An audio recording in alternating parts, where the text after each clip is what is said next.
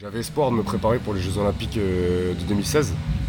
Euh, j'avais des, chances de défendre ma place, donc euh, donc c'était vraiment une, j'étais vraiment dans une bonne période sur mon vélo. Concrètement, la bike, moi quand je suis monté la première fois sur un bike, j'ai dit ah c'est cool comme truc. tout le monde m'a regardé de travers dans la boxe, tu vois. sur du dessert, ça serait plus, c'est un truc très con, hein, mais des mochis glacés. Ah ouais? Ouais, j'adore ça. Je pourrais en bouffer 50, je pense. Derrière, derrière j'ai commencé le, le BMX à 7 ans et demi. J'en ai fait pendant 15 ans. Euh, à haut niveau, je suis parti de chez mes parents à 10 ans et demi en sport-études. Euh, peu importe ce que c'est, tu arrives tout de suite à te remettre dans l'état d'esprit où, bam, je suis dans l'état où je vais performer. Et en fait, moi, je bosse beaucoup avec ça. C'est-à-dire que 4 minutes avant de partir sur mon WOD, je vais pouvoir rigoler avec toi et tout sourire.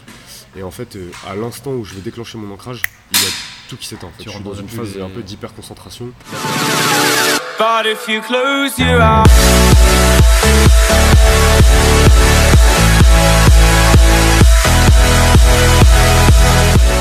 Bah, salut, je m'appelle Antoine Dumain, j'ai 28 ans, euh, je m'entraîne à CrossFit Tanka dans le 92 et je fais du CrossFit depuis 4 euh, ans et demi maintenant.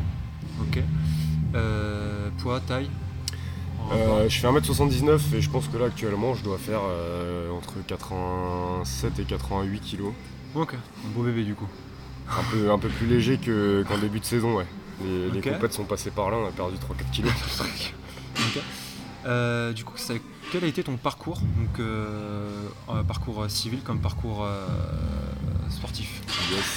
Moi, je fais du sport déjà depuis que je suis tout petit. j'ai commencé par du rugby de 5 à 7 ans. j'ai arrêté parce que, parce que j'ai déménagé avec mes parents, etc. Mais c'est un sport qui m'a qui m'a pas mal construit. et derrière, derrière j'ai commencé le, le, BMX à 7 ans et demi. J'en ai fait pendant 15 ans. Euh, à haut niveau, je suis parti de chez mes parents à 10 ans et demi en sport-études euh, sur, sur Saint-Etienne. Je suis parti en famille d'accueil parce qu'il n'y avait pas d'internat à l'époque euh, à Saint-Etienne, donc très drôle. Je me suis retrouvé chez des grands-parents siciliens qui m'ont adopté comme si j'étais leur petit-fils. J'ai passé 3 ans là-bas. Comment t'as découvert le BMX Là-bas, je voulais faire de la moto moi. Sauf que mon père il m'a dit écoute euh, c'est gentil la moto ça coûte un bras, euh, t'as des jambes, mais tu feras du vélo. Donc euh, un jour il m'a installé un, tremplin dans la cour de chez mes grands-parents avec deux partants et une planche, le truc hyper dangereux où un coup sur deux tu vas sauter sur la planche, elle va se péter en deux. Il m'a fait sauter ça et il m'a dit c'est bon t'es prêt pour faire du BMX. moi je savais pas du tout ce que c'était le BMX, je voulais faire de la moto, j'étais dans mon idée, tu sais l'idée de gamin à 7 ans, moi je vais faire de la moto, de la moto, de la moto. Et en fait il m'a emmené découvrir le, BMX à côté de Limoges et j'ai tout de suite accroché. Ok, ok, ok. Euh, quel a été le déclic pour le CrossFit? Euh, phase de transition, euh, comme je te disais tout à l'heure, en 2015, je me suis blessé à la clavicule en BMX, donc c'était, j'avais espoir de me préparer pour les Jeux Olympiques de 2016. J'avais des, chances de défendre ma place, donc c'était vraiment une, j'étais vraiment dans une bonne période sur mon vélo. Et en fait, une semaine avant le championnat de France, j'ai fait une mauvaise chute qui m'a coûté une clavicule. Donc euh, derrière, euh, il y a eu toute une remise en question. Voilà, j'avais pas, j'avais 20 ans, mon père et mes parents m'aidaient beaucoup. Papa, maman, ils mettaient beaucoup d'investissements financiers. Et au final, euh, moi, c'était un peu la galère. À partir du 15 du mois, il n'y avait plus rien dans le frigo. Donc c'était un peu, c'était un peu chaud. Et j'ai décidé de faire une reconversion. Donc on va fermer même Ça va le faire, il va juste passer deux secondes.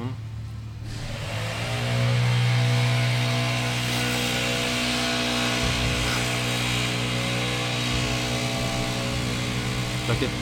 Le pire que j'ai eu, moi, c'est une, voisine qui s'est mise à klaxonner euh, pendant 5 minutes parce que j'ai pris sa place et elle a arrêté, arrêté comme ça sur le klaxon pendant 5 minutes. Oh, bah, et elle bougeait pas, tu vois. Mmh. Moi, je disais, je vais avoir l'usure, je vais avoir l'usure. Le final, c'est les voisins qui vont dire, vas-y, va bouger ta voiture. Ah, que tu un peu parce que. T'inquiète, ça je coupe après. Et euh, ouais, du coup, je te disais, euh, à l'issue de, cette phase où je me suis cassé la clavicule, grosse remise en question parce que bah, à partir du 15 du mois, quand t'as plus rien à mettre dans le frigo, euh, c'est un peu compliqué, tu vois. Donc j'avais la chance de ne pas payer pour pratiquer, pratiquer mon sport. J'étais beaucoup aidé par mon club Saint-Etienne à l'époque. Malheureusement, c'était vraiment juste. Et du coup, à l'issue, j'ai décidé de, de changer de voie. C'est là où j'ai décidé de rentrer dans la police parce qu'à l'époque je sortais avec une nana qui habitait sur Paris. Son oncle il était au raid, enfin et toujours d'ailleurs. Et moi c'est ça qui me faisait arriver. Ouais ouais. Ouais. Il est à l'antenne à l'antenne centrale. Et mais du coup moi ça me faisait rêver, je m'étais dit voilà c'était période post-attentat, j'ai eu la malchance de vivre les attentats de Paris en plein centre-ville. Ouais. le, ouais, le 13 novembre je l'ai vécu, j'étais dans Paris pas très loin d'ailleurs de, ce qui s'est passé, donc euh, ça m'a décidé à me lancer dans la police. Et en fait, euh, comme je te disais tout à l'heure, j'ai passé un an à l'école de police de Nîmes, euh, aller m'entraîner tous les soirs à 2h30 au fitness park à faire de la muscu, alors qu'il y avait CrossFit Nîmes à 150 mètres, et que, que je savais pas que CrossFit Nîmes était juste à côté. Et en sortant de l'école de police, quand je suis arrivé sur Paris, je me suis décidé avec mon coloc à l'époque d'essayer de trouver une box de CrossFit. Et j'ai commencé à CrossFit Silver euh, toute fin 2017. Je crois que j'ai dû aller m'inscrire à la boxe 10 jours avant Noël, un truc comme ça. Ok. et euh, depuis, t'as jamais depuis, j'ai jamais arrêté parce que moi, je me souviens très bien de ce que j'ai dit au honneur de, l'époque à, Benoît, s'il écoute le podcast, il se reconnaîtra. Il m'a dit Ouais, bon, on va faire ta séance d'essai, puis tu verras après si tu veux t'inscrire. J'ai dit Non, t'as pas compris ma démarche. J'ai dit Là, je viens m'inscrire parce que je vais faire des compètes de CrossFit. du coup, moi, je vais te prendre un abonnement à l'année, et euh, là, dans, dans, deux mois, je fais des compètes en fait. Il m'a dit ouais mais tu verras, j'ai dit ah t'inquiète pas. Et en fait j'ai fait ma première séance. Il a vu que j'avais certaines bases, notamment grâce à la prépa euh, physique euh, BMX. Savoir que je suis arrivé en crossfit. Euh, parce qu'il y a beaucoup de gens que ça fait, ça fait rire en disant ouais ça fait 4 ans que tu fais du crossfit, etc. J'avais déjà un gros background avec le BMX parce qu'on fait beaucoup d'haltérophilie en prépa physique. Donc j'avais cette chance-là, je suis arrivé en crossfit, et je clinais déjà 120, j'avais déjà un snatch à 75. c'est des trucs, à mon premier jour de crossfit, ça faisait déjà partie de mon bagage. Donc en fait, c'est pas quelque chose que j'ai dû travailler. C'est-à-dire que ça s'est développé derrière, mais de manière assez naturelle. Euh, pareil, en hein, tout ce qui était endurance, etc. J'étais déjà fort. du coup, ouais. j'étais déjà fort. Et concrètement, la bike, euh, moi quand je suis monté la première fois sur un bike, j'ai dit ah c'est cool comme truc. Euh, tout le monde m'a regardé de travers dans la boxe, tu vois. Donc même sur du rameur, sur, sur du ski, etc. J'ai des capacités cardiovasculaires qui étaient déjà, qui étaient déjà assez solides. Et du coup, effectivement, je suis arrivé en CrossFit, j'avais déjà des bases, j'avais déjà de très bonnes bases. Derrière, il a fallu en revanche que je bosse énormément la gym parce que j'étais pas du tout à l'aise euh, dans ce domaine-là, j'avais pas du tout de gros manque de coordination, gros, enfin voilà, c'était vraiment, ça a été une galère euh, sans nom. Et en fait, mes trois premiers mois de CrossFit, euh, je les ai passés à faire quasiment que ça, pour arriver à passer trois, butterfly pull-up et à faire mes premiers Open 2018 avec, je me souviens, le 18.5, c'était un AMRAP thruster, chest to bar. Et je faisais des keeping chest to bar en galère, quoi. C'était, euh, euh, la folie. Et du coup, euh, quand tu as commencé au niveau souplesse, t'étais comment? J'ai la chance d'avoir une bonne mobilité de hanches, notamment chaîne postérieure. Après, le souci avec le vélo, c'est que bah, en termes de mobilité overhead, je suis assez limité. C'est un truc qu'il faut que je travaille énormément. Je sais que même là, il faut, ça fait partie de, ça fait partie des gros points faibles que j'ai eu cette année. Ça me coûte sur pas mal de hautes, ça me coûte beaucoup d'énergie en fait. Ça va pas forcément se voir euh, tout de suite, mais ça me coûte pas mal d'énergie. Qu'est-ce que tu donnerais comme conseil à, quelqu'un qui veut commencer le crossfit et pour quelqu'un qui veut faire de la compétition? Alors à quelqu'un qui veut commencer le crossfit, euh, pas se focaliser sur euh, l'image qu'on peut avoir du sport parce qu'entre ce que ça dégage et ce qui est retranscrit dans une box de CrossFit, ça n'a rien à voir. C'est-à-dire qu'il y a beaucoup de gens qui ont une image euh, hyper euh, négative, entre guillemets, je mets bien des gros guillemets sur le CrossFit, euh, c'est dur, vous finissez toujours dans, des étapes impossibles, les articulations, etc. pas du tout. Avant tout, le, CrossFit, c'est vraiment un état d'esprit, c'est vraiment une communauté, c'est vraiment voilà, c'est du partage. Et en fait, il faut, passer, faut passer le pas, il faut passer les portes de la boxe pour comprendre ce que c'est. Voilà, pour qu'il y ait un coach, euh, un coach affilié qui vous explique comment ça se passe, prendre un cours, prendre le temps de voir. Ça peut pas plaire à tout le monde, ça c'est évident. Mais euh, vraiment pour un débutant et quelqu'un qui veut se lancer, euh, en fait, il faut juste franchir la porte. Pas hésiter à franchir la porte. Et pour quelqu'un qui souhaite se lancer dans la compétition Et pour quelqu'un qui souhaite commencer la compétition, il faut vraiment, pareil, c'est la même chose. La compétition de CrossFit, euh, c'est des super moments à passer en fait. Au-delà euh, de la phase de stress avant le WOD, etc. Euh, faut pas penser que vous allez arriver sur une compétition de CrossFit et que les gens ils vont vous juger, vont vous regarder. C'est pas du tout comme ça que ça se passe. C'est vraiment des moments de partage avec les gens qui, vous accompagnent sur la compétition. Si vous êtes en team, c'est encore mieux parce que là tu partages des émotions à plusieurs. Mais c'est pareil, il faut pas hésiter à se lancer. Le crossfit c'est fait pour tout le monde, aussi bien au niveau loisir qu'au niveau compète. Il y a des compètes qui sont adaptées spécialement aux débutants, il y en a d'autres qui sont adaptées plus ce qu'on appelle chez nous les RX Elite. Mais faut pas, ouais, faut vraiment pas hésiter à, franchir le pas. Ok. C'est quoi ta plus belle compète? Celle qui t'en garde le mieux, à part peut-être les CrossFit Strength in UK, mais. La plus belle compète, je te dirais peut-être ma première compète en, individuel où j'avais fait les European Showdown euh, à, Aubonne. Non, c'était à Aubonne, euh, ouais, en 2018. Et où, euh, où j'avais gagné. C'était complètement improbable. C'était ma première compète de CrossFit. Je connaissais personne, personne ne me connaissait. J'avais débarqué là tout seul et en fait j'avais passé mon week-end un peu solo dans mon coin et, et c'était incroyable de gagner cette compète parce que c'était absolument improbable. Euh, donc je te dirais pas que c'est mon meilleur souvenir, mais c'est un souvenir qui est assez marquant. Je pense que la meilleure compétition, mon meilleur souvenir, c'est les French euh, cette année. Au-delà de la performance en Angleterre, parce que l'Angleterre c'est particulier, c'est très restreint. C'est ouais, l'ambiance bouillante euh, qu'il y, a eu, au French sur la, sur la finale. on s'aurait cru dans un stade de foot en finale de Coupe du Monde, c'était totalement fou. tu vois, je t'en reparle, j'ai encore des frissons, c'était un truc de malade. C'était un truc de malade. Les gens, ils ont juste été géniaux. Les feedbacks que j'ai eu après, c'était totalement fou. Et en fait, de me retrouver seul français de cette finale et d'arriver à la gagner, c'était. Ça fait plaisir. Hein. c'était un truc de fou. je suis d'accord. Moi, je les avais fait il y a, en 2019. Ouais. Euh, et, pareil, ouais. Après, j'ai arrêté le crossfit. Mais euh, c'était un truc. Euh, c'était fou, quoi. En fait, au-delà du, du, comme tu dis, l'aspect visuel de la compétition, tous les gens qui sont là pour t'applaudir, tu connais. Personne te connaît, tout le monde te tout le monde veut te regarder et tout le monde t'encourage, tout le monde te dit vas-y, vas-y, vas-y. Ouais, parce que c'est un peu chauvin, il y a quand même euh, dans, toutes les dans toutes les catégories, il y a un peu euh, les meilleurs d'Europe qui viennent s'affronter, que ce soit, euh, du coup c'est presque un peu biaisé, mais Scale, Inter, RX, Elite, en fait il y a, un gros panel d'athlètes européens. Et du coup il y a un peu ce truc un peu chauvin qu'on a en France où dès qu'il y a des drapeaux à côté d'une autre, on a envie que ce soit le nôtre qui soit devant. Donc forcément, forcément ça met un peu le feu, ça met un peu le feu aux poudres et ça donne une ambiance assez électrique, ouais, ça c'est vraiment cool. Euh, ok, donc euh, alors maintenant on va rentrer un peu plus spécifiquement dans, la partie euh, prépa. Yes. qui gère ta prépa physique? Alors je travaille avec deux coachs. Je travaille avec Alex Richard de chez RxCom Programming qui lui lui-même bosse avec plusieurs personnes en fait sur la prog. Ils sont, je te dis pas de conneries, ils sont 6 ou 7.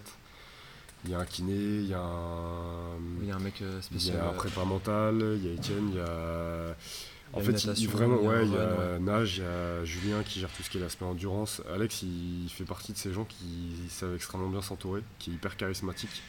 Et en fait, il arrive à bosser avec des gens euh, qui vont tous dans une même direction, tu vois. Et ça, je trouve ça vraiment balèze de sa part.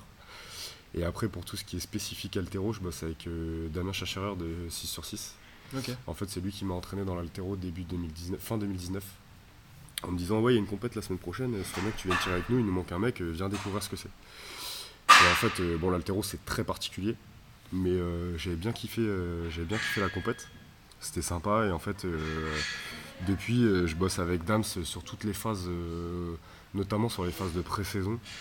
Là, notamment, on va reprendre, je pense, un gros bloc d'entraînement de fin août jusqu'à début janvier, avant la phase open, où je vais vraiment travailler en spécifique altéro. Parce qu'aujourd'hui, euh, tu regardes les meilleurs athlètes du monde euh, en crossfit, ils ont des minima internationaux en, des minima internationaux en altéro. C'est des mecs, euh, un mec comme Fraser qui fait à peu près en période, qui le dit lui-même, hein, il fait à peu près 89-90 kilos. Il va arriver à snatcher quasi 140, 135, 140 et être sur du clean and jerk aux alentours de 170, 175. Euh, c'est un plateau B, euh, c'est quasiment un plateau B aux internationaux, donc euh, c'est des grosses performances. Aujourd'hui, tu es obligé de, de spécifier, enfin, je sais pas si ça se dit comme ça, mais en gros, d'aller chercher dans du spécifique sur certaines phases de, ton entraînement pour pouvoir progresser. Moi, je sais que la force pure et dure en altéro, c'était, ça a été un point noir pendant un moment. Et il, a fallu, il a fallu que je m'y mette sérieusement pour arriver à trouver les barres que j'ai aujourd'hui. Donc euh, maintenant ça va, j'ai réussi à rééquilibrer un peu le, plan, mais si tu veux, il y a un moment donné où je me suis quand même forcé à faire plus d'altéro que de conditioning et de, gymnastique, parce qu'il fallait, il fallait faire augmenter ses barres. Et une fois que tu as capitalisé là-dessus, bah, euh, derrière tu peux te permettre de rééquilibrer un peu et de redescendre un peu sur tes max. Mais aujourd'hui, quand tu regardes sur, sur un plateau, tu vois, au French, je fais un snatch plus overhead à 125. Ben, sur le wood, je prends la 7 place. Tu vois, derrière, il y a 4 mecs qui snatchent 130. Bon, après, le time break, il était un peu particulier. Il se faisait au nombre de deadlifts que tu faisais sur la barre à 130. Moi, j'ai voulu tenter, j'ai voulu tenter ma chance. J'ai tenté un snatch que je rate et je fais 24 deadlifts à 130 dans les minutes, dans les secondes restantes des 45 secondes que j'avais. Il a fait combien de, de deadlifts le petit Victor là?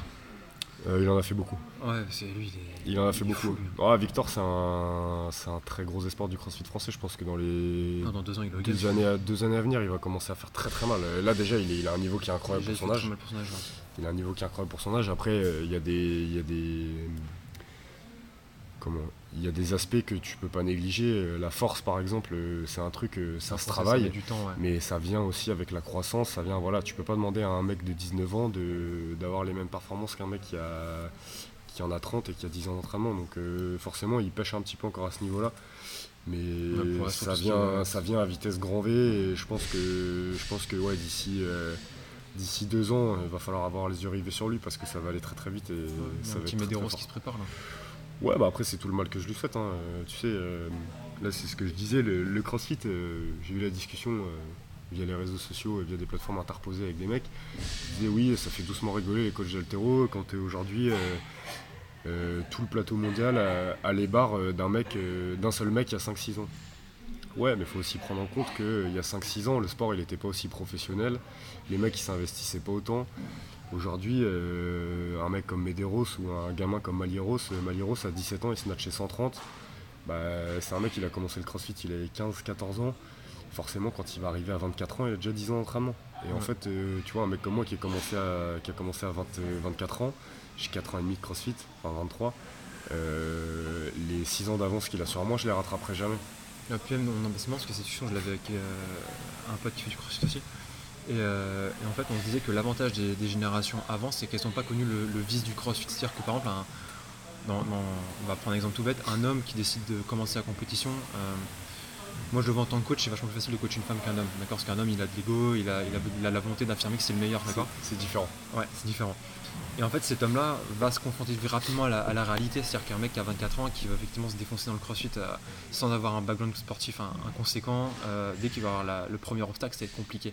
Alors que tu prends un gamin de 14 ans, tu présentes le crossfit comme un jeu et au final, il s'en parce qu'il veut juste passer un bon, une bonne après-midi avec ses potes à, rigoler en faisant des circuits inconsciemment et physiquement du coup il se développe, sans euh, ça développe des trucs et, le jour où il commence à choper un peu d'ego à ce moment là bah là ça devient une machine de guerre monstrueuse non mais c'est pour ça là aujourd'hui on est face à une génération Là, on a un gros plateau, c'est ce que j'ai répété là depuis le début de la saison. On a la chance d'avoir un gros plateau de crossfitters français euh, actuellement qu'on n'a pas eu depuis, euh, depuis les débuts du crossfit en France. Il y a eu des mecs euh, qui, sont, qui ont été et qui sont très forts. Il y a eu il y a Alex Jolivet, Stéphano Sanga, c'est des mecs, voilà, en 2018, il y avait, je veux pas dire de conneries, mais je crois qu'ils étaient au régional, ils étaient deux. Il y avait, ou peut-être trois, athlètes français. En 2018, il y avait une team aussi. Alors il y avait une team en Indie, je crois qu'il y avait peut-être trois athlètes français, sans compter Alex Jolivet qui, était parti déjà à l'époque en, Masters. Mais euh, il y avait Willy qui s'est qualifié au Games, je crois qu'il y avait Steph, ça c'est certain, au régional c'est à Madrid. Et je sais pas s'il n'y avait pas un troisième français, il me semble que si. Bref, toujours est-il qu'il n'était entre guillemets que trois, ce qui est déjà, ce qui est déjà énorme. Aujourd'hui, enfin aujourd'hui, cette année au, semi-finals, on avait euh, six athlètes français. Chez les hommes, sans compter les teams, sans compter les nanas. Donc oui, forcément, le crossfit en France il est en train d'exploser. Et, je pense que dans les années à venir, on va avoir des jeunes qui vont sortir de, nulle part, qui vont être incroyablement forts. Et ça, va de, ça va de pair avec le fait que la, discipline se professionnalise, que euh, forcément il y a de plus en plus de monde qui pratique, et plus il y a de monde qui pratique, plus il y a de gens qui sont forts. Ça, c'est inéluctable. Au-delà de ça, euh, la, période du Covid, moi je le vois en tant que coach, ça a vachement euh, transformé les gens dans le sens où maintenant ils commencent à prendre vraiment en compte leur santé et qui commencent de plus en plus à vouloir bouger à son sport. Et euh, moi j'en vois de plus en plus des, personnes qui euh, à 50, 55 ans, qui n'avaient jamais fait de sport de leur vie, se disent maintenant il faut que je me prenne en main parce que si je le fais pas maintenant ce sera vraiment trop tard et je je sais pas si c'est la peur du Covid ou le fait euh, d'être resté enfermé chez soi. Un mix des deux. Ruminer un peu et à se dire parce qu'il y, a ce côté là aussi, à être enfermé chez toi, il y a des gens qui ont fait un vrai point sur leur vie en se disant ok, aujourd'hui j'en suis là, euh, qu'est-ce que je peux faire pour améliorer ma vie? Je me sens pas très bien dans, ce que je fais, ça fait 10 ans que je fais ça, ça fonctionne pas. Comment je peux faire pour aller mieux? Je pense qu'il y a vraiment eu ce déclic-là. Alors après, il y a peut-être certainement des gens aussi qui ont remarqué que les gens qui étaient en forme, ils étaient moins malades que les autres. Et quand ils chopaient la maladie, ils avaient moins de symptômes et ils ramassaient moins que ceux qui faisaient pas de sport. Que ceux qui faisaient du. Ouais, ceux qui faisaient pas de sport. Mais euh, je pense qu'il y a eu surtout une vraie remise en question. Il y a énormément de gens qui se sont découverts euh, l'amour du sport euh, en étant enfermés chez eux, ce qui est quand même un paradoxe incroyable. Mais, ouais, ça a fait un peu bouger les lignes, je pense. Ouais, je, suis bien d'accord. Après, il y a aussi beaucoup de personnes qui ont aussi, pendant le Covid, qui ont décidé de se mettre au sport parce qu'elles avaient le temps de le faire. En fait, il y en a beaucoup aussi qui se sont rendus compte de ce qu'ils étaient vraiment physiquement, entre ce qui euh, dans leur capacité, je veux dire. C'est-à-dire qu'entre ah ce qu'ils pensaient réaliser et ce qu'ils ont réalisé vraiment, il y en a, ils ont, pris une gifle monumentale. Et ce niveau-là, on, va commencer à se bouger réellement. Ah, parce que faire 50 jumping jack et être assis par terre en train de respirer comme un facochère, c'est pas normal. Ah non, c'est clair. Puis bon, il y a aussi le fait que le sport, c'était le seul moyen euh, légal, entre guillemets, avec les courses, de sortir de chez toi pendant une heure. Donc forcément, euh, ouais, les magasins de sport, par internet parce que tout était fermé, ils ont jamais, ils ont jamais aussi bien marché, notamment tout ce qui est chaussures de running, etc. J'aime aussi bien marché pendant le confinement.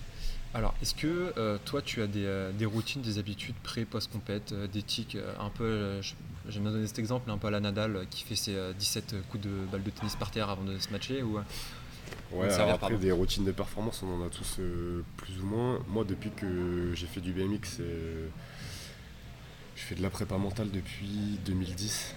Ouais, t'as un préparateur euh, Ouais, alors euh, là actuellement, j'ai pas mal bossé avec Étienne de la, de la proc de, de RX. Ouais. ouais. Et j'ai repris contact il y a pas longtemps avec un très très bon ami à moi qui s'appelle Damien Noël. Ouais, votre mixer. Qui euh, du BMX à haut niveau lui aussi. Ouais. ouais. Qui est ancien BMXer, qui a beaucoup participé à mon prépa mental pendant mes années BMX. Ok. Et en fait, c'est très drôle parce que Damien, on a toujours été très très proches. On s'est un peu perdu de vue là sur les 3-4 dernières années. Et en fait, on a été bouffé au resto il y a pas si longtemps que ça. Et on est retombé dans ces discussions-là, euh, sportives, etc. Alors il m'a beaucoup touché parce qu'il me dit pour moi tu es une véritable source d'inspiration, machin, je te prends souvent en exemple quand je parle de prépa mentale avec les gens. Et je lui dis tu sais quoi, je dis je pense qu'on devrait retravailler ensemble euh, pour ma saison euh, l'année prochaine. On devrait, on devrait remettre un truc en place. Parce que Damien elle est. Il est vraiment, c'est vraiment un mec qui est très charismatique. J'adore, j'adore le, personnage. Il a un très bon mindset, ouais. Ouais, puis il, dégage un truc. Tu vois, c'est genre de personne. T'es à, à côté de lui, il se passe quelque chose. Tu vois. Et en fait, moi, j'ai besoin de gens comme ça dans mon entourage. Et je suis entouré. T'as que du positif qui de lui. Je suis entouré quasiment que de gens comme ça parce que, parce que j'ai besoin de gens qui me tirent vers le haut. Et en fait, euh, tous les gens qui font partie de mon entourage à l'heure actuelle, c'est des gens qui m'apportent quelque chose en fait.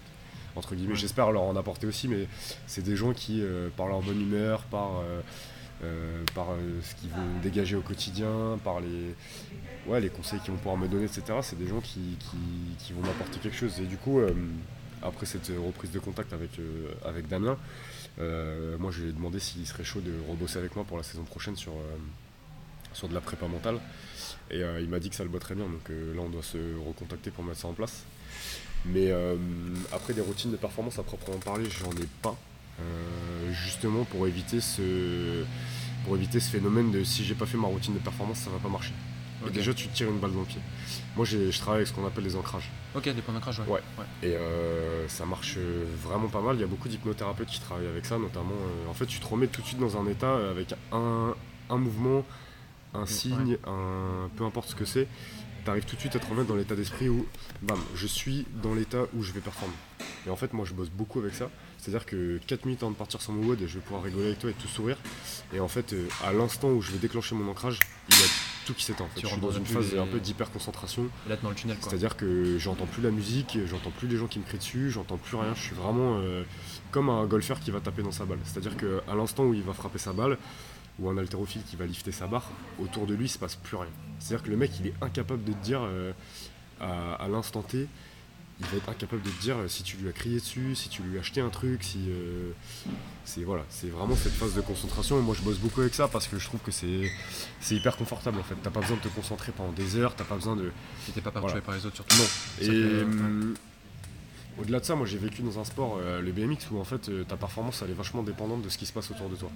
Donc parfois c'est super frustrant parce que tu vas être super bien placé, il y a un mec qui va tomber, qui va t'emmener avec lui, tu vas avoir un problème mécanique, vas... Et en fait, euh, tu as tellement de paramètres que tu vas te retrouver dans des phases où tu es un peu dégoûté parce que ta performance le jour J, elle n'est pas ce que ton état de forme représente. En CrossFit, ça peut arriver. mais c'est beaucoup moins sujet à débat. En fait, ta performance, elle est vachement moins sujette à ce qui va se passer à côté de toi. Elle va être sujette à effectivement au judging que tu vas avoir, mais en théorie, si tu fais tes reps, il n'y a pas de souci. Et, et, en fait, le mec qui est à côté de toi, il peut faire ce qu'il veut ta performance, ça va pas dépendre de ça. Donc je trouve que de par mon vécu, c'est vachement plus facile de rentrer dans ces phases de concentration et d'être euh, et d'être tout de suite dans l'instant au moment où je veux y être, parce que je sais que le seul truc sur lequel je dois me concentrer, c'est moi. Quand je pars, ma stratégie sur le WOD, elle est déjà établie, elle peut être amenée à changer euh, pendant le WOD en fonction de comment je me sens, en fonction de ce que je dois faire et comment ça se passe à côté, sans tomber dans la phase où euh, je me concentre sur ce qui est à côté et du coup je sors de, je sors de ma stratégie. Mais du coup mentalement, avec ces ancrages là, vraiment je suis euh, en crossfit je suis dans le confort. En plus moi j'adore me confronter aux autres. Pas, euh, pas tant dans les phases de. Enfin comment pas tant sur le côté égocentrique de la chose, c'est pas pour dire je suis plus fort que toi ou euh, etc. C'est vraiment euh, en fait en termes de, qualité de travail, voilà j'ai fourni tel travail, aujourd'hui j'ai réfléchi à ma stratégie à les poser de telle manière, comment est-ce que euh, mentalement je peux, je peux te percuter, tu vois, comment est-ce que mentalement je peux te faire du mal? Et ça c'est un vrai truc, c'est vraiment un truc que j'adore en, CrossFit, c'est que le, mental, il joue sur, honnêtement, je pense 50% de ta performance. Parce que euh, si tu es capable de faire sortir un mec de sa stratégie, ou si tu es capable, pour X raisons, de rentrer dans sa tête, parce que ça se passe, et tu vois, euh, j'ai lu le bouquin de Fraser il n'y a pas très longtemps, et là-dessus, Fraser c'était un monstre. Il était physiquement il était au-dessus des autres, il n'y a pas de souci. Mais en fait mentalement il avait une telle emprise sur le jeu qu'il euh, a réussi à faire craquer des mecs. Il explique pendant le, le ruck run aux Games où il arrive à faire craquer mentalement Patrick Vellner juste parce qu'il passe un angle, il passe l'angle, il met une accélération, et en fait quand Vellner sort de derrière l'angle, il le voit, il est 100 mètres plus loin. Et en fait il dit euh, comment c'est possible que ce soit passé? Et en fait il explique que lui s'est cramé pour faire ça. Genre au bout de son sprint il est, il, est mais par contre mentalement il a fumé Vellner. Et Vellner le rattrapera jamais parce que mentalement il est chaos technique. Et en fait je trouve que dans le crossfit cette dimension là elle est vraiment impressionnante. Et, euh, elle, est vraiment, elle est vraiment agréable à travailler. Je pense pas être euh, si fort que ça physiquement, mais je pense juste que mentalement, tu tiens. Mentalement, grâce à ce que j'arrive à produire, j'arrive vraiment à améliorer mes performances euh, avec cet aspect-là du, CrossFit. Mais le mental, c'est important parce que la semaine dernière, j'étais en, en compète avec un, avec un pote qui m'avait invité sur une compète euh, tranquille. Et en fait, euh, on s'est très confronté avec une autre équipe, euh, on était ric-rac euh, au niveau des points. Et ce qui différenciait nous de cette équipe, c'est qu'ils trichaient en fait. Euh, ils s'en foutaient, hein. comme c'était une équipe, une compète un peu cool, ils validaient pas toutes ces extensions, ils validaient pas tous ces reps. Et je me souviens de mon pote qui à la fin du deuxième, il me fait putain, ça me saoule, ils arrêtent pas de tricher. Je lui dis mais on s'en fout. Concentre-toi là, tu perds du jeu, t'es en train de gaspiller d'énergie inutilement. Concentre-toi, tu sais qu'au bout d'un moment ça va péter, tu vois. Mais parce qu'on s'est rec... enfin, lui plutôt s'est recadré, parce que moi je m'en bats les couilles de ça. Lui s'est recadré en fait, du coup ceux qui trichaient s'est déstabilisé. Et sur un what to bet, c'était 800 mètres run et 40 hang power snatch euh, le plus vite possible. On leur a mis 3 minutes parce que les mecs, ils ont pas. Ils pensaient nous avoir. Et en fait, comme tu dis, sur, sur le run, bah, en fait, on a accéléré très très très très fort. Et puis derrière, il n'y a plus personne. Et puis après, ah au niveau des points, ça s'est fait. Je dis, en fait, si, on s'était concentré uniquement sur eux, bah, on aurait fait comme eux. Moi, je discute jamais un judging en compète. Tu peux aller voir le, le, juge à la fin de ton WOD et lui demander pourquoi. Je discute jamais un no pendant le. Pendant le... T'as pas le temps. T'as pas le temps et, en fait tu vas, tu vas au-delà de l'énergie physique que tu vas dépenser pour euh, discuter avec le, avec le juge et euh, de l'énergie que tu vas de l'énergie que tu vas déployer en plus euh, à t'énerver contre ce mec là mentalement tu vas te brûler les ailes. Donc discute pas. La seule fois où j'ai discuté c'est cette année au French parce que je prenais des no sur un pistol mais en fait c'est parce que je ne comprenais pas le pourquoi du no et en fait le mec j'ai modifié mon mouvement et le mec continue de me mettre no donc là je lui ai posé la question pourquoi? Il m'a répondu et après je suis reparti sur mes reps, je suis reparti dans le WOD et je suis pas sorti de mon WOD pour autant. Mais euh, ouais, moi c'est un truc typiquement, je, je discute pas ça. J'ai pas le temps de discuter ça et je sais qu'il y, a des mecs qui sont spécialistes de cette discipline, de l'arbitrage vidéo euh, du no-rep. Mais euh, non, moi j'ai pas le temps pour ça. Concrètement, le juge il est le seul maître de son, de son, de son bateau et du coup du tien. Mais tant pis, il faut avancer. Le mec qui décide de te mettre des no-rep, il faut y aller. C'est quoi ton plat préféré? Les lasagnes. ça vient du cœur. C'est ouais. bah, J'ai des racines italiennes, j'ai grandi en partie chez des Siciliens, donc forcément. Des lasagnes du coup Lasagne, c'était une, fois par semaine, minimum une fois par semaine chez la famille d'accueil dans laquelle je suis resté pendant que je faisais du BMX. Et si tu veux, quand tu es élevé par des Siciliens qui viennent de là-bas, que tu manges des vrais plats italiens, voilà. Et c'est typiquement pour ça d'ailleurs que tu ne me verras jamais prendre des lasagnes au restaurant. Parce que tu es toujours déçu et au-delà de ça, la quantité n'est pas. La quantité n'est pas ouf, ouais. Quand tu manges italien, il faut savoir que les Italiens, ils ont une euh, relation très particulière avec la nourriture. C'est-à-dire que si t'es pas euh, en train de rouler, tu peux pas sortir de table. voilà. Donc euh, c'est pour ça que je prends jamais de lasagne au resto. Mais ouais, c'est mon plat préféré. Ok. Et en dessert? Alors tu t'es plutôt sucré ou t'es plutôt salé, toi?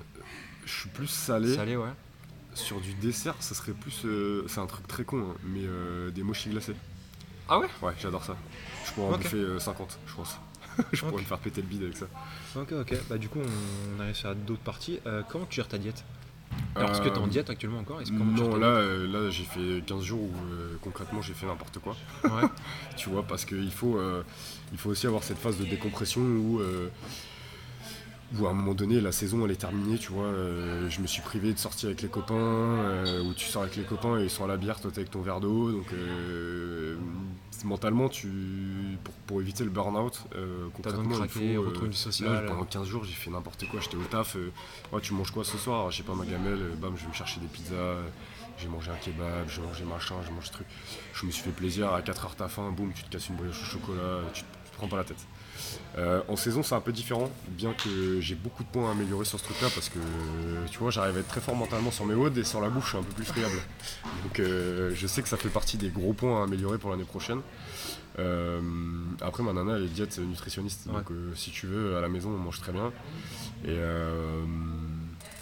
et au-delà de ça, je suis pas quelqu'un qui va, qui va manger sale tout le temps parce que je vais vite être, être écœuré de, de, ce que je fais en fait. Tu vois. puis après même quand, quand tu, tu sens. ça, te, nique sur ta tête. Ah, non, même tu le sens, tu récupères moins bien, tu as les articulations qui sont hyper acides, ça grince, c'est pas, pas confortable. Donc euh, c'est hyper important d'être carré sur sa diète, au-delà du fait euh, d'être d'avoir les abdos saillants, d'être tracé, machin, c'est que hum, si tu veux bouger, moi, ce que, ce que, je dis souvent en crossfit, euh, je me fais souvent charrer par mes collègues, ouais, muscu, kéké, machin. Je dis en fait, vous avez pas compris, je fais pas du sport pour être beau, je fais du sport pour être performant.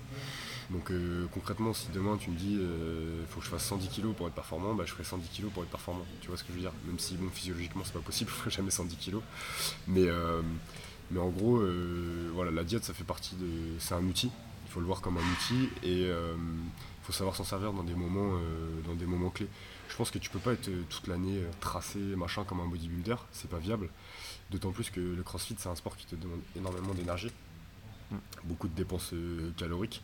Donc, ouais, ça fait, partie des, ça fait partie des choses que je dois travailler l'année prochaine. Là, j'aimerais bien, j'aimerais bien essayer de prendre 3-4 kilos avant la saison, pendant ma phase de préparation quitte à être un peu gras et un peu moins beau.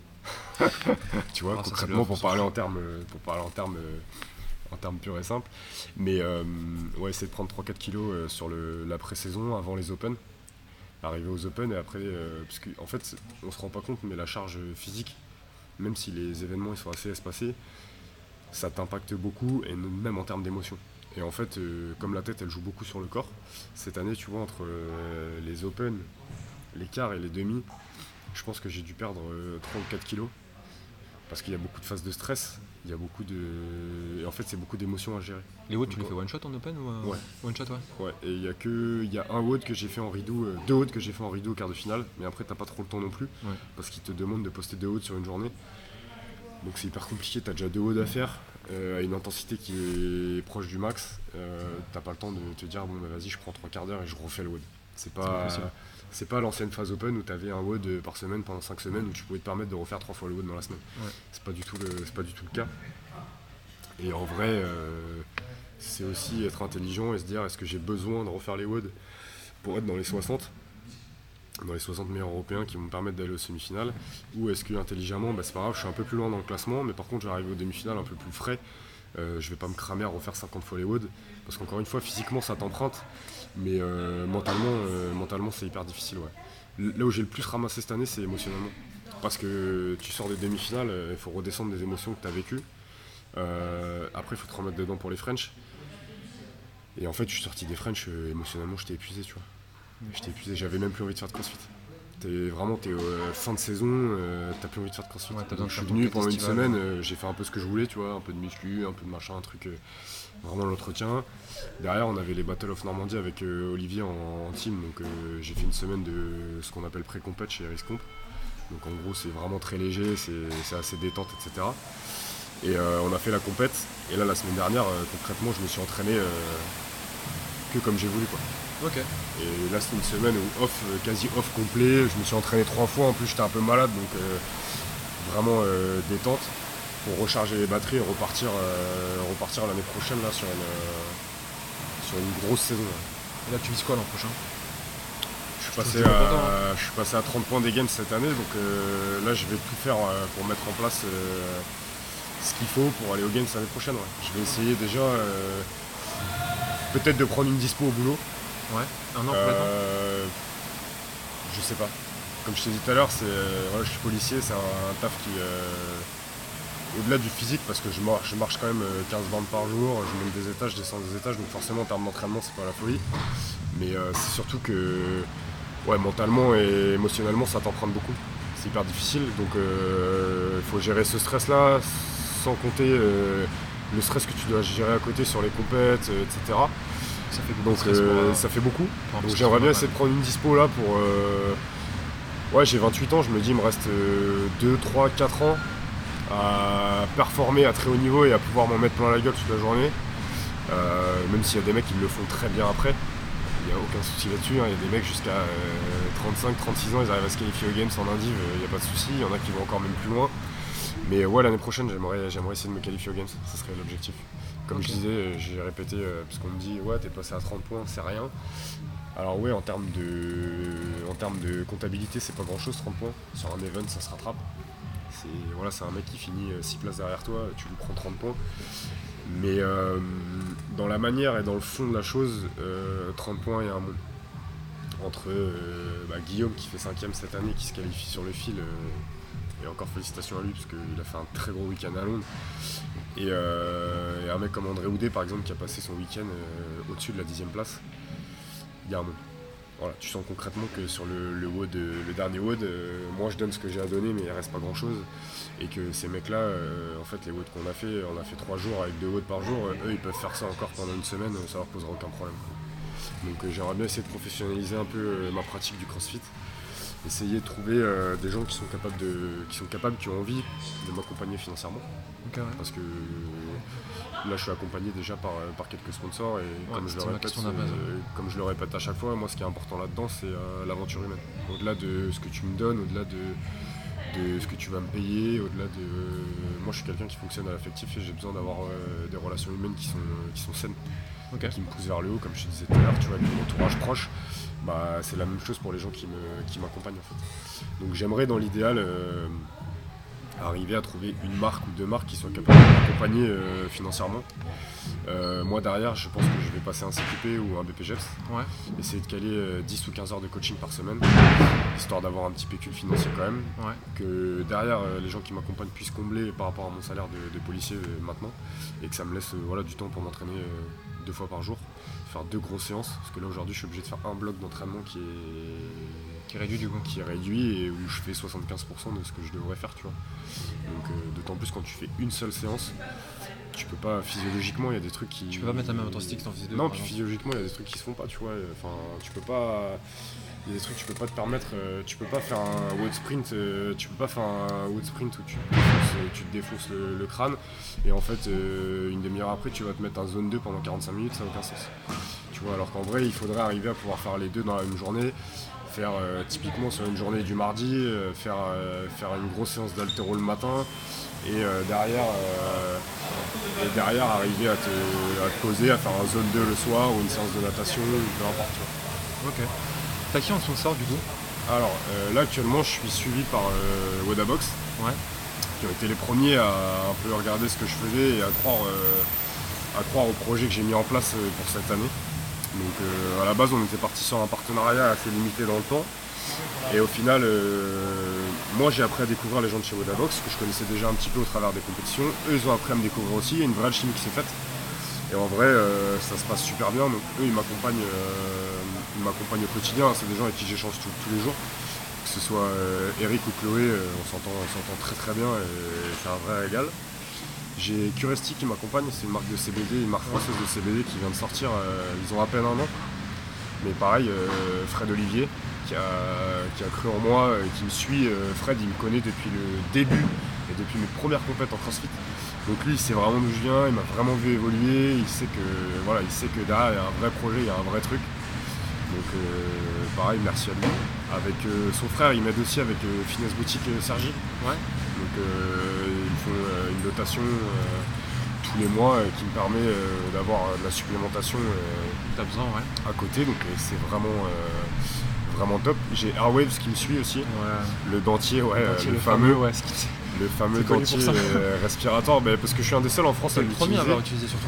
Euh, ouais. Mais après, je pars du principe que c'est tout con. Hein. Souvent, on me demande ça marche vraiment et tout. Alors, euh, moi, oui, je sens que ça marche vraiment, qu'il y a une différence pendant que je haute. Je peux pas te dire si c'est 10%, 15%, c'est certainement pas 50%, mais ouais, il y a un vrai truc qui se passe quand tu utilises en termes respiratoires, c'est, un vrai plus. Et ce que je répète souvent aux gens, c'est que si un mec comme Rich Froning, qui a déjà la notoriété, l'argent, euh, tout. Enfin, il a besoin de rien. Et en fait, je pars du principe que si ce mec-là, il l'utilise, c'est qu'il a un plus à l'utiliser. Il le prend pas euh, parce qu'on lui a demandé de le porter. Quoi. Donc, euh, donc ouais. Et tout récemment, j'ai Noco, je viens de signer avec Noco, pareil. J'ai vu ta story où t'as reçu ouais. canette là.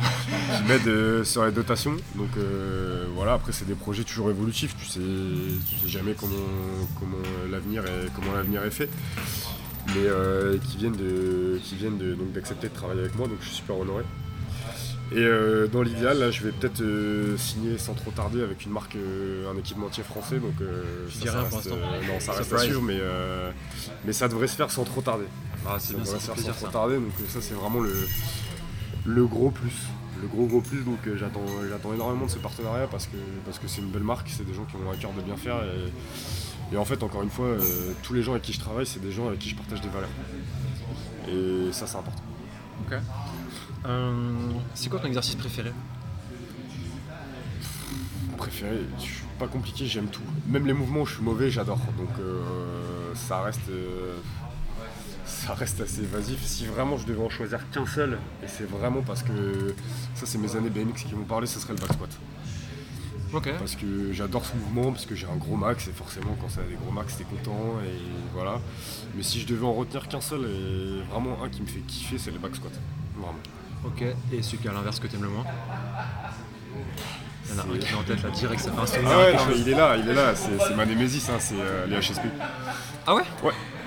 Parce que. Strict, je crois de mémoire que t'étais. Euh, ouais, strict, strict ou keeping ou déficit ou peu importe, c'est vraiment un mouvement qui me met en difficulté. Ok, à cause de la clave ou euh, Non, non, du tout, c'est parce que j'ai un vrai souci, euh, je pense, technique au-delà du physique, tu vois, parce que je suis capable d'être euh, très endurant en handstand walk, et par contre, tout ce qui est HSPU, ça va me faire exploser en mode. Donc je sais que j'ai un vrai focus là-dessus depuis 6 mois, où j'ai déjà fait d'énormes progrès, mais typiquement, les WOD HSPU et lunges au quart de finale m'a coûté très très cher. Est-ce que, tout à l'heure tu nous parlais que c'était hyper important que tu t'entoures avec des bonnes personnes, euh, quel est ton entourage? Alors, il y a du monde. Il y a du monde et ça c'est la question piège parce que t'as jamais envie d'oublier personne. Euh, bah, il y a Alice déjà avec qui je sors forcément qui est, là, qui est là tous les jours avec moi. Il y a mes deux potes Seb avec leur petite femme euh, qui sont là aussi, qui sont là aussi quotidiennement dans mon entourage. Olive avec Pauline. Il y a Alex, forcément, avec qui j'échange quotidiennement aussi, même si on n'est pas à côté, on a une heure et demie de route. Euh, j'essaie d'y monter en moyenne euh, au minimum une fois par mois. Là, j'y vais encore euh, jeudi, tu vois, je me déplace à Reims, c'est une heure et demie de voiture, donc, donc voilà. Damien, qui fait partie de mon entourage, mon père et ma mère qui sont quand même très présents et qui suivent mes performances sportives. T'as des frères et sœurs, toi? Ouais, j'ai deux frères et une demi-sœur. Ok. Mais mes parents, ouais, ils sont là depuis le départ, forcément, c'est eux qui m'ont mis dans le milieu du sport, donc donc voilà, mes frères aussi qui suivent euh, plus ou moins ce que je fais, mais qui ont toujours un petit message, un petit mot, un petit, un petit quelque chose. Euh. donc voilà, ça fait partie. Euh, et malgré tout, les gens qui me sponsorisent, ça reste. J'estime aussi des amis parce que c'est des gens avec qui j'ai des vrais échanges, qui connaissent des trucs de ma vie. Qui, Voilà, qui, ben, c'est une confiance mutuelle en fait, en fin de compte. Parce que moi je représente leur marque, donc forcément j'ai un engagement envers eux. Et eux, ils m'accordent leur confiance aussi. Donc c'est vraiment c'est un truc réciproque. Moi, je parle du principe qu'une relation de, sponsoring, ça doit être du gagnant-gagnant. Et que tu peux pas juste avoir. Enfin, moi, en tout cas, je sais qu'il y a des gens qui le font. Moi, c'est tout ce que je déteste. Tu m'envoies ma dotation, je t'envoie un merci, euh, voilà, je te fais une photo et tout. Ouais, c'est cool, mais c'est pas ce que je demande. Moi, j'ai besoin d'un échange avec l'équipe avec laquelle je bosse. J'ai besoin d'avoir. Euh, j'ai besoin d'avoir ce côté humain, vraiment c'est hyper important pour moi. Ok. Euh, alors, c'est une question qui est un peu technique. Comment durer dans le crossfit? Comment durer dans le crossfit? Bah déjà faut prendre soin de son corps. Faut pas oublier que la récupération c'est l'entraînement. Ça fait partie de l'entraînement. Sommeil, massage, étirement. S'il y a des bobos, faut les soigner, faut pas laisser traîner. Après, euh, moi ça fait que 4 ans que je pratique, donc euh, je peux pas te, je peux pas te donner de, secrets. Après j'ai quand même un peu de vécu sportif derrière moi et pour durer dans un sport, il euh, faut se préserver aussi bien physiquement que mentalement. Faut pas hésiter à, pas hésiter à, ouais, à prendre des pauses. Euh, là, tu vois, je reprends ma préparation pour l'année prochaine. Typiquement, j'ai mes congés annuels au taf au mois de septembre. au mois de septembre, ça va pas m'empêcher de prendre 15 jours de vacances et de pas faire un seul WOD pendant 15 jours peut-être aller, euh, je sais pas où je en théorie, je suis censé partir en Thaïlande et peut-être j'irai visiter une box de crossfit en Thaïlande et faire un WOD. Mais en vrai, pendant 15 jours, je vais faire autre chose. c'est important de couper. Tu vois, il faut, te, faut t'aérer l'esprit. Parce que le physique, il suivra plus ou moins toujours. si mentalement, mais si mentalement tu, fais un burn-out, euh, en fait, euh, ta saison, elle sera pas ce qu'elle doit être. Donc il faut arriver frais sur la saison, très en découdre avec les crocs et et Fraser est encore une fois le meilleur exemple pour ça. Lui, après chaque saison de, CrossFit Games, il prenait euh, un mois et demi, deux mois où euh, en fait il faisait rien, il passait sa vie dans le canapé à bouffer des trucs dégueulasses, à aller faire des randonnées avec sa meuf et, euh, en fait à rien faire de CrossFit quoi. Jusqu'à ce qu'il se regarde dans le miroir et qu'il soit tellement dégoûté de l'image qu'il dégage que. on, va remonter sur un rameur quoi. Là, il remonte sur un vélo, il remonte sur un rameur, il s'en met plein la gueule et c'est reparti pour un an quoi. Ok. Tac, tac, tac. Est ah, c'est ça le plus important. Euh, quelles sont tes autres passions en dehors du, sport? Euh, La lecture. Ok. J'adore quand je dis ça parce que les gens s'attendent jamais à ça. Je suis un gros lecteur, ouais. Je suis fan de, je suis fan de lecture. Je lis un peu de tout. Euh, j'aime beaucoup tout ce qui est autobiographie. J'aime beaucoup, bah pareil, tout ce qui reste inspirant. Donc tous les bouquins de développement personnel, je lis énormément. Et au-delà de ça, j'adore tout ce qui est militaire. Ouais, euh, typiquement, tu vois, euh, j'ai lu euh, le dernier bouquin Chef de guerre de Louis Saillant, par exemple, qui, est incroyablement inspirant. de par son aventure, de voilà, mais c'est pareil, ça me construit en tant qu'être humain et ça me construit en tant que sportif. Donc, tu l'as lu Parcours Commando? Ouais. Marius, ouais. Je l'ai lu deux fois d'ailleurs, qui est pareil, un bouquin incroyablement inspirant dans le sens où le mec il est moitié mafieux et en fait tu te rends compte que bah, il finit, il finit major de promotion commando marine c'est des aventures humaines euh, qui, te, qui, te, transportent, ouais, où tu te dis, en fin de compte, à partir du moment où tu te mets un truc dans la tête, euh, si tu veux le réussir, quoi qu'il arrive, tu le réussiras. Il y en a plein, plein, il y a plein d'exemples de trucs comme ça. Moi, celui qui m'a plus marqué, c'est SBS. Euh, Alors, je sais pas lu. C'est, en gros, c'est le récit du, mec le, plus jeune à être entré au SBS, c'est un service d'action spécialisé. Bah, c'est un peu comme le commando Uber des commandos marines, mais version SAS anglaise. Et en fait, c'est un groupe tellement d'élite, c'est un, mélange un peu entre la DGS. Euh, DGSI, ouais. DGSI, ouais. DGSE, c'est très compliqué d'y rentrer. Et ça parle juste d'un mec un peu lambda, qui est un peu timide, qui aime bien le sport, qui sait pas trop quoi faire. En fait, c'est un bouquin qui le révèle complètement et tu dis, waouh. Et ce qui est impressionnant dans ce livre, c'est que à aucun moment le gars il, va te prendre d'eau, il va juste te dire je vais partager ça comme expérience de vie. Non, c'est des mecs qui sont relativement plein d'humilité. Hein. Le Salian, quand tu écoutes parler, euh, c'est pareil, tu penses que c'est un simple bifin militaire. Euh, ouais, non, mais c'est, tu penses que c'est un simple bifin militaire comme ça, euh, ouais, qui est un peu bourrin, qu'on a envoyé en Afghanistan. pour faire la guerre contre l'idéologie islamiste et enfin en fin de compte tu te rends compte que c'est un mec qui a énormément de respect pour les gens contre qui il s'est battu ce qui est assez incroyable parce qu'en fin de compte, euh, tu te dis, tu te bats contre des gens, c'est ta vie contre la leur, donc forcément, au fond, tu dois les détester. Pas du tout, c'est un mec qui a une forme d'admiration pour ces gens-là, parce qu'ils défendent une idéologie et que lui, il en défend une autre. Ça l'empêche pas de, faire, de faire ce qu'il a à faire. Mais, euh, mais c'est des mecs qui sont d'une intelligence euh, assez folle et qui ont un recul sur la vie qui te met un peu une claque. Où en fait tu relativises un peu tes problèmes de métro. Quand, les mecs ils t'expliquent que euh, voilà, c'est ta vie contre la sienne euh, et que des fois ta vie elle tient à une question de centimètres euh, pour une trajectoire de balle, si tu veux, quand tu as 10 minutes de retard sur ton métro, tu relativises un peu. Tu quoi comme musique? Ça dépend de mon humeur. Mais ça, c'est comme le reste, je vais surprendre tout le monde, mais c'est un truc. Euh, je suis capable d'écouter tout en fait. Euh, j'écoute beaucoup d'électro, beaucoup de beaucoup de hard quand je fais des, des WOD. Énormément, tout ce qui est type Tomorrowland, etc. J'adore, je me fais péter les oreilles. Euh, je serais capable de mettre un, mur d'enceinte et de me faire dessouder les tympans à coups de basse, mais, mais après, typiquement, quand je suis en bagnole, j'aime bien écouter des trucs un, peu plus, un peu plus chill. Euh, ça va vraiment dépendre de mon humeur. Je peux écouter du rock, de la folk, euh, j'écoute de tout. Les trucs que je supporte un peu, un peu moins entre guillemets, ça va être le rap français. Parce que de par mon métier, forcément, même s'il y a des trucs que j'aime bien écouter, hein, euh, qui sont un peu rigolos, etc. et après, le, tout ce qui est heavy metal, j'ai un peu plus de mal aussi. Ok. Mais je suis capable d'écouter du classique, je suis capable d'écouter vraiment tout. c'est vraiment en fonction de l'humeur du matin, quoi. Ouais, comme moi. comment tu es dans la vie quotidienne? tout ce que tout ce que je ne dégage pas euh, dans le milieu du CrossFit, c'est-à-dire que je suis quelqu'un euh, très calme. On me le dit très souvent, mais euh, non pas du tout. je suis hyper actif de naissance, donc ça c'est, je peux pas être calme. Non, je suis je suis rigolo de la bande. Je suis tout le temps en train de faire des conneries, je suis tout le temps, voilà, je me prends absolument pas au sérieux.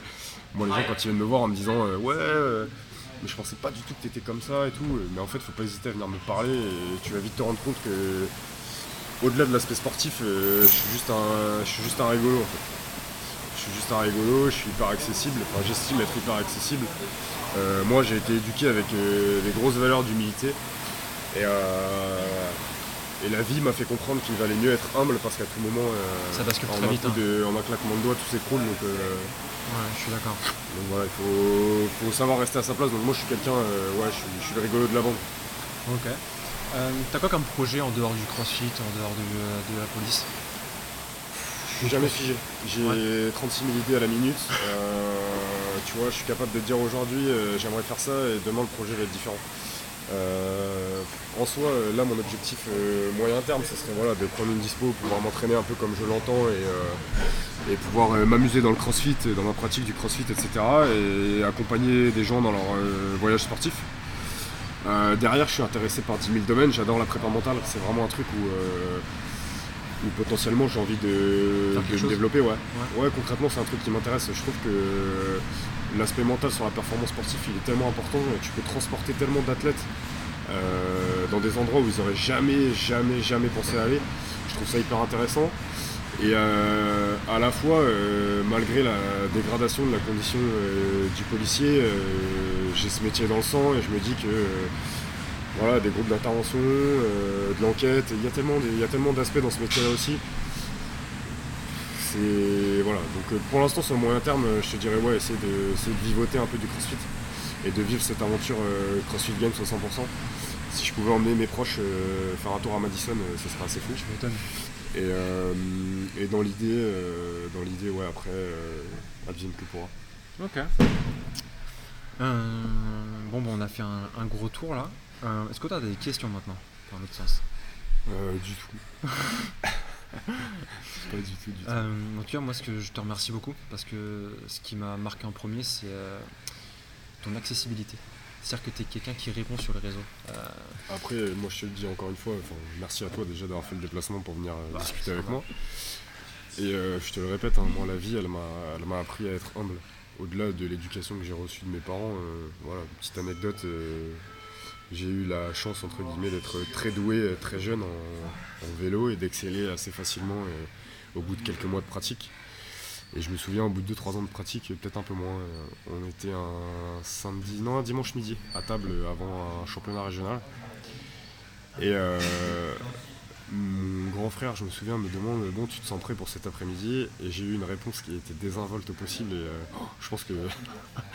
c'était il y a 20 ans, donc c'est fou de dire ça déjà, mais et ouais, je lui ai répondu, bon, de toute façon, je vais encore y aller, encore gagner, ça va être chiant. Et il m'a dit, il m'a répondu à un truc, euh, mais tu vas voir, tu vas voir, la fin de l'histoire est assez, euh, assez incroyable. Et il m'a dit, euh, tu devrais pas parler comme ça, parce que c'est souvent quand on parle comme ça qu'il nous arrive quelque chose qui fait qu'on regrette ses paroles. Et je lui dis, ouais, bah écoute, tu sais, la réponse d'un gamin de 8 ans, oui, oui. Et en fait, il s'avère que cet après-midi-là, au championnat régional, lors de la finale, si tu vois, en BMX, ça fonctionne un peu comme en athlète. Tu pars à 8, et les quatre premiers, pour faire très simple, hein, les quatre premiers sont qualifiés pour le tour d'après. Et bref, arrive le, du coup la finale, il n'y en a plus que, que 8. la grille s'abaisse, je fais les deux, il y a quatre lignes droites sur la, piste où on fait cette course. Je fais les deux premières lignes droites en tête, tout seul. Hein. C'est-à-dire que j'ai 10 mètres d'avance et il va rien se passer dans la course, quoi, tu vois. Et il s'avère que deuxième virage, j'ai glissé, je suis tombé. Tu vois, et que je finis dernier de la course. Et en fait, cette histoire-là, elle m'a marqué pour toujours. Où en fait, euh, si tu restes pas un peu humble par rapport à ce que tu es capable de faire, la vie elle te rattrape. Euh, moi je pars du principe qu'il faut rester. Euh, on n'est pas des Ronaldo, on n'est pas des Messi, on n'est pas. Et même demain, si ça s'avérait que j'avais le palmarès de Matt Fraser, bah, tu restes qu'un être humain et tu es toujours assis sur ton cul. Donc il faut rester accessible avec les gens, il faut être ouvert à, de nouvelles rencontres et il faut rester, faut rester un type sympa. Sinon la vie elle te rattrape et elle te fait tomber. On finit sur des belles paroles. Bah, merci beaucoup Antoine. Merci à toi. Ça a été un, un vrai régal. Plaisir partagé.